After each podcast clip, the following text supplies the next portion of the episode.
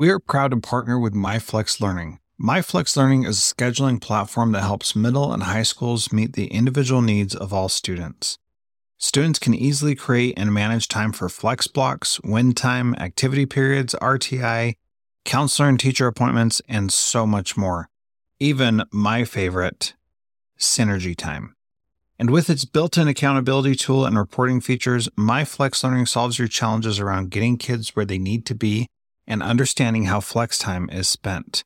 Make flex time work for you. Visit myflexlearning.com slash BE to learn more and receive $500 off your first year. That's myflexlearning.com slash BE. This B Podcast Network show is presented by IXL. IXL's all inclusive online teaching and learning platform simplifies edtech needs and accelerates achievement in 95 of the top 100 U.S. school districts.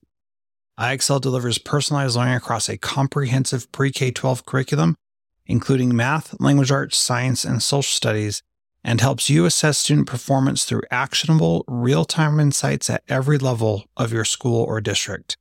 This one solution performs work that typically requires dozens of tools.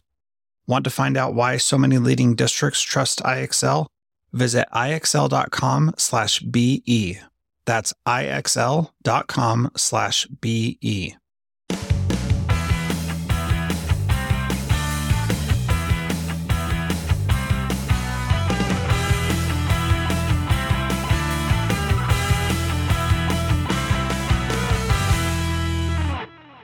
Welcome to Transformative Principal, where we interview real principals who are doing amazing things to help our students every single day. I'm your host, Jethro Jones. You can find me on Twitter at Jethro Jones.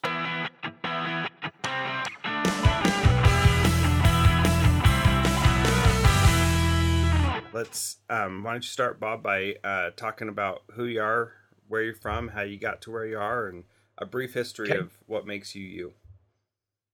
Hi, uh, my name is Bob Sonju. I've been in public education for 24 years.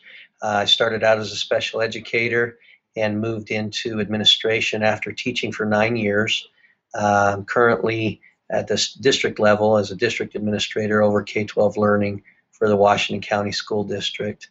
Um, always knew I wanted to be a teacher. In fact, I wanted to be a language arts teacher for uh, as long as I could remember, and I got to the end of my um, college career and realized that I didn't know if I wanted to teach language arts for the rest of my life. Mhm. So I went into uh, the counselor and said, I need to change my major. I don't know what I need to major in, but I need a job. And they said special education, and I said, sign me up. I don't know what it is, but that's uh, that's what I need to get a job. And and uh, so I'm a little embarrassed to say that I wish I I initially had this this burning desire to help kids with disabilities, but it was more uh, to be employed.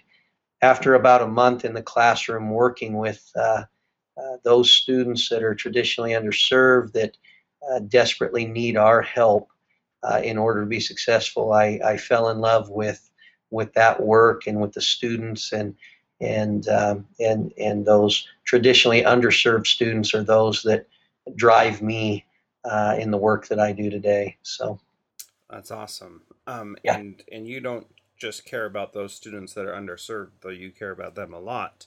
You also care about students, all students, and that was something that that Rod, who who said I should interview you, said was was one of your hallmarks was that you work diligently to ensure that all students are doing better and not just focusing on any one subgroup or anything like that. And I think that's really awesome too.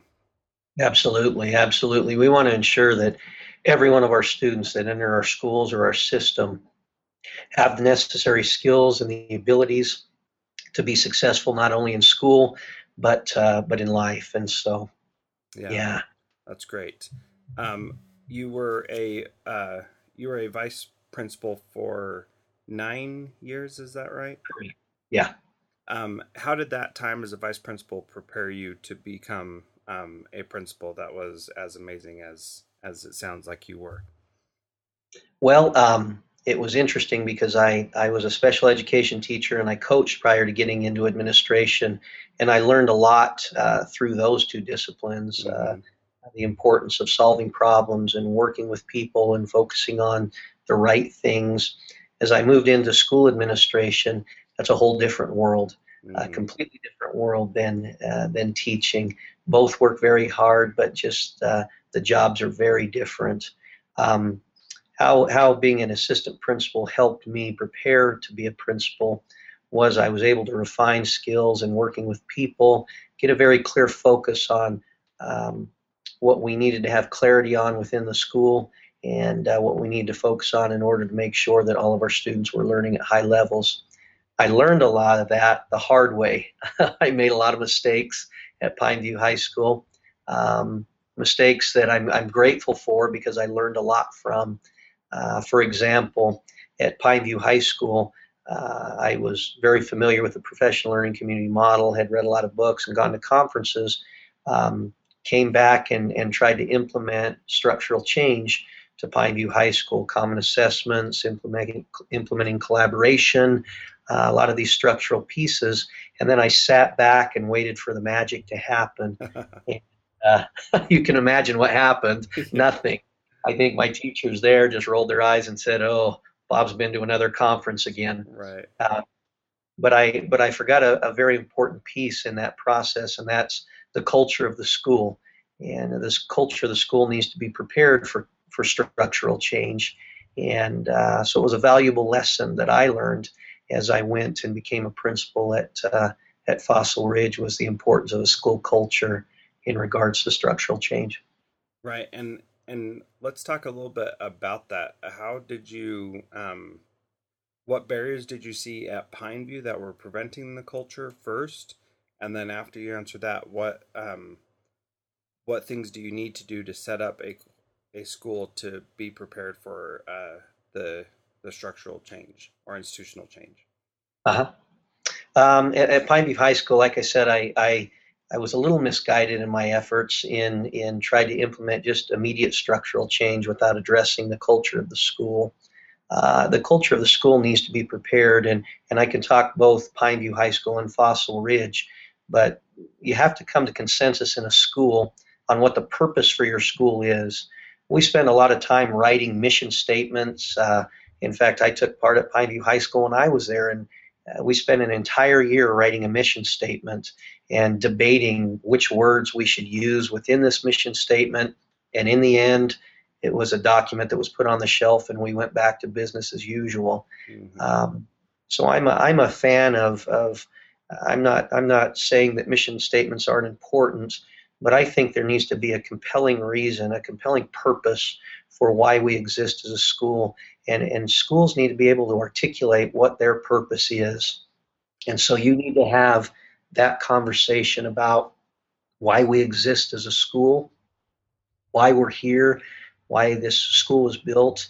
Um, once you once you come to consensus on a purpose, then you're able to um, begin to describe the the vision of a perfect school. Uh, I've always I, I've often described this as just your school's vision and what you want to become, what your target is, and uh, in order to accomplish your purpose.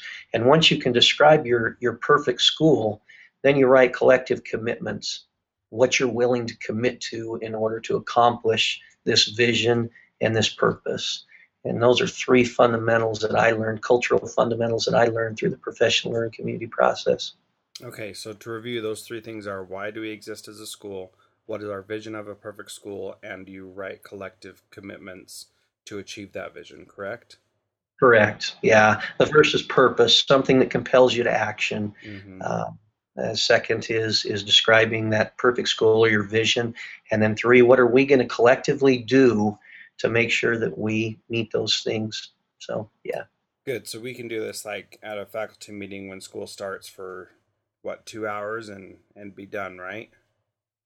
No, it's it's not a two-hour meeting. Believe me, and and believe me when I tell you, we don't we don't all view school the same, and our purpose for the same. Uh, our, our purpose is the same. We've got uh, at Fossil Ridge, we had 42 teachers, we had staff members, and uh, people view school the purpose very differently. And so, uh, I'd like to think it would be a two-hour meeting, but it's it's definitely not. Uh, all opinions have to be heard uh, validated, but in the end, the will of the group has to move the group. Uh, otherwise, we'll be paralyzed and never move. So right. there were very clear norms that we had to set as we move forward in this process. Okay, so let's come back to the norms in just a sec because I think that's important also. But how do you have these conversations? Are they always formal? Are they sometimes informal? How do you continually discuss this in the way that you're saying you need to so that everybody can be heard? How what does that process look like? Let's say somebody's going into a new school and and they're going to be a principal there. How do they start having these conversations and when can they when can they know that the school is ready for the change? These conversations happen constantly. It's it's much like a brand for a, a business. Um, these cons these conversations happen in informal conversations with teachers, with parents, with students, uh, with stakeholders, uh, with with teacher leaders, uh, a leadership team. That's absolutely critical, and then with the faculty. And we just uh, i don't know that we did it right or wrong but it worked for us um, we had to sit in a faculty meeting we had gone through a number of um, processes up to that visiting informally with teachers talking about what we were looking uh, what we were looking to accomplish as a result of this meeting talking with parents with students and those things. So when we got in there, we kind of had an idea of what we were looking to accomplish. Then it became important for us to get all the voices of the teachers in the room. And, and I can't overemphasize that uh, enough that all the voices of the teachers had to be in the room because if you've been in a faculty meeting, you know that there's some that will dominate a meeting or will uh, be afraid to share opinion. And it became just critical for us to have every single professional educator's voice in that room. And so we utilized uh, some discussion techniques. We utilized post its where they were able to just write their thoughts down and then post those around the room and be able to articulate what their feelings were on the purpose of our school, uh, what they were willing to commit to, different things like that. And then we were able to move forward. That's awesome. So let's let's talk about that idea of every voice being heard in the in the faculty meeting. Um, you gave a couple of examples. How could you how did you deal with a person who was dominating a meeting? What would you what would you do to pre- prevent that or tone it down or address it? How would you deal with that? and and when I say dominating a meeting, I, I don't mean that uh, in a negative light. It's just as educators, we're very passionate, mm-hmm. and we're very passionate about our opinions, and and those need to be shared and, and validated. But that's why, and, and coming back to the idea of norms, we have to set rules for our meetings. These these norms on how we're going to behave in our meetings, and uh, so these norms, these establishment of these norms, became critical for us and the norms of our meetings were very clear that all voices would be heard and respected. But in the end, the will of the group uh, has to move the group. And, and we, we had discussion about this. And if we wait for 100% of the people uh, to commit, we're never going to move. And so we had to come to an agreement that your voice will be heard, it will be validated, we will be respectful, but in the end, the will of this group will will move the group. And so those norms became essential for us as we move forward in these planning stages. Awesome. So um, let's talk about the norms for a minute. How how do you establish the norms? How do you how do you come to an agreement with the whole staff that this is this is the rule the norm we're going to follow talk about that process because that's a process also right yeah, and the process was fairly simple. I, uh, obviously, we wanted to model respect as as educators for our students, and so respect became very critical for us. And so that was almost a non-negotiable that we're going to be respectful in our conversations. You don't have to necessarily agree with your colleague. Uh, in fact, we expect healthy um, disagreement and, and debate in that. Uh, but, but we also agree that we have to have consensus that we we can't wait for everybody to be on board or commit or we'll never move mm-hmm. and uh, that's that's pretty just logical thinking with a group of, of professionals that everybody's not going to agree with everything but if we wait for 100% commitment, we're never going to move as a school. And so those became kind of our our grounding norms for our meetings, and and it took some discussion and and uh, to establish those. Right. So maybe you could define what consensus means to you, because people usually think consensus means everybody agrees with it. So talk about what consensus means to you, because that doesn't sound like what you really mean. Yeah, consensus is just the the the will of the group. Um, we had about 42 teachers on staff, and and we would have healthy discussions, uh, debates on direction, on our purpose, on our commitments, and different things like that. Um, but but in the end, we have to make a decision, and and so when I talk consensus, it's it's the majority of the group, mm-hmm. um, and and we, uh, we, we elicited that response through a variety of ways, through email, through uh, different things like that. We tried to um, decrease the pressure that teachers had on each other um, or, or that was created as a result of having to make some decisions. But in the end, we had to make some very clear decisions on where we wanted to go as a school. Yeah, and um, I've I've heard consensus defined as um, you may not agree with the decision, but you agree that the decision has been made, and so you're going to exactly. It. Okay. Um, yeah. And then if there was a an issue that was coming up where you had something that you thought was best or you wanted to do, um, how much? What's the right? I don't know the right way to phrase this. So I'll I'll try my best. How much would you push your agenda versus just go with the will of the group. So even if your idea was not the right one, um, yeah. Would you still push for it, or would you um, do some maneuvering and try to get people on your side before the meeting started? How would you how would you deal with things that were your idea, um, whether or not they ended up being the the best idea? Well, eh, let me let me back up and and just remind you that I didn't have all the answers. I right. I probably screwed it up at Pineview as many ways as you could. I learned a lot from that experience. Uh, with that being said, I went into Fossil Ridge with some very clear ideas on on what we needed to do, but with the idea that, gosh, I I've made mistakes and I'm going to continue to make mistakes and and there were many times at Fossil Ridge when I had an idea that at the time I thought was the right thing for our school. But as we talked about it with teacher leaders um, and had these professional discussions, I realized that's not the direction that we need to go right now. Um, I also had a, a, couple members on staff that I just um, I, I, trusted the opinions of, of my teachers, but there were a couple that were very good at being very frank with me mm-hmm. and just saying, You're moving too fast or we're not moving quick enough, or you're misguided in your thinking there. And we would have discussions about that. And I think it's critical to have critical friends like that. Um, and they weren't necessarily my friends on staff, but they were people that I trusted their opinion and that I knew that they would be, be very frank with me. And, uh, and, and I think that's valuable for a principal to have those opinions.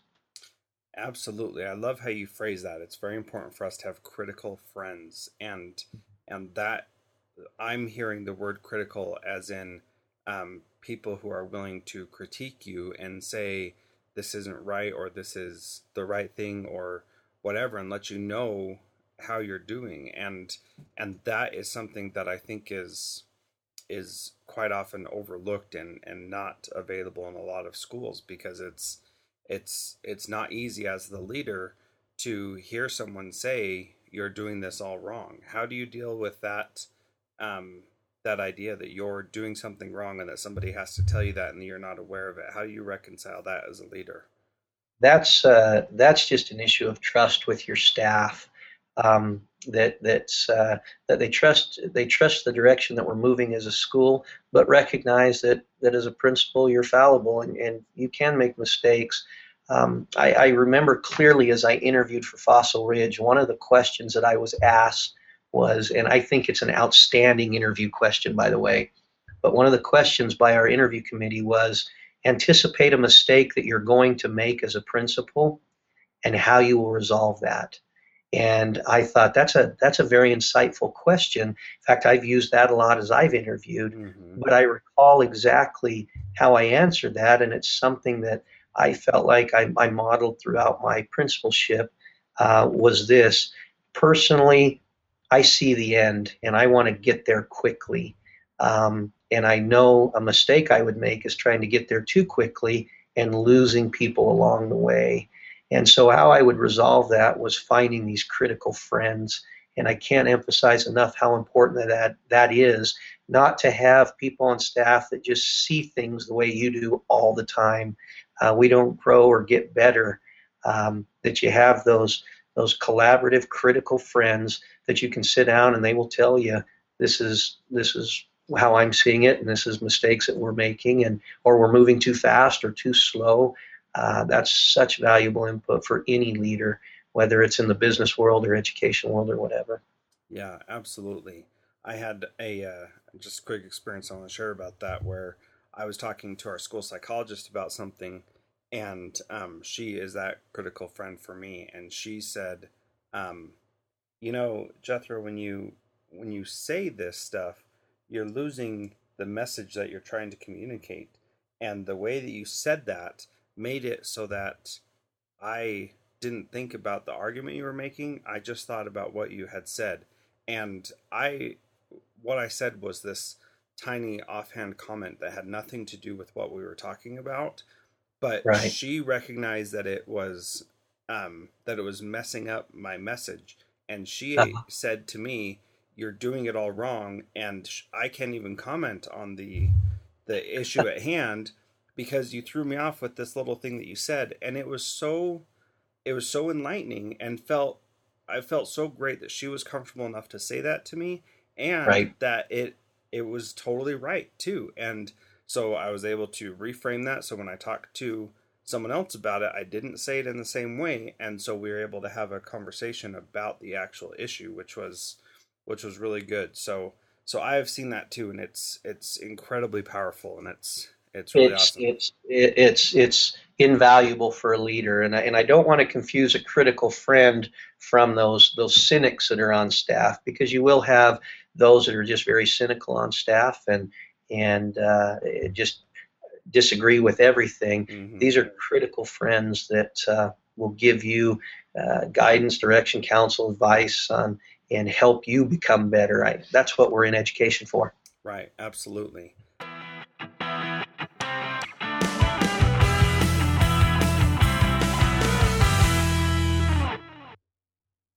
Thank you so much for downloading and listening to this podcast. Please subscribe in iTunes or Stitcher, and please feel free to give us a rating on Stitcher Radio or on iTunes so that we can help spread the word about how much we're learning in this podcast. Thank you so much for listening. You can find me on Twitter at Jethro Jones.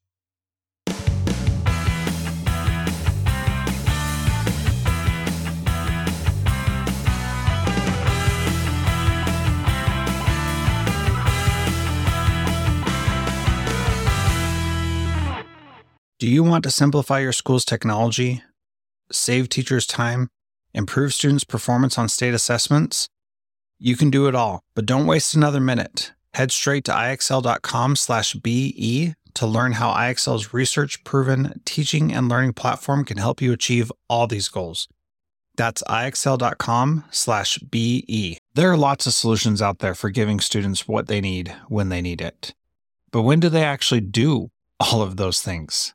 You need flexible time. When added into your master schedule, Flex Time enables students to get extra help or intervention meet with teachers, make up work, get physical exercise, and try new enrichment offerings.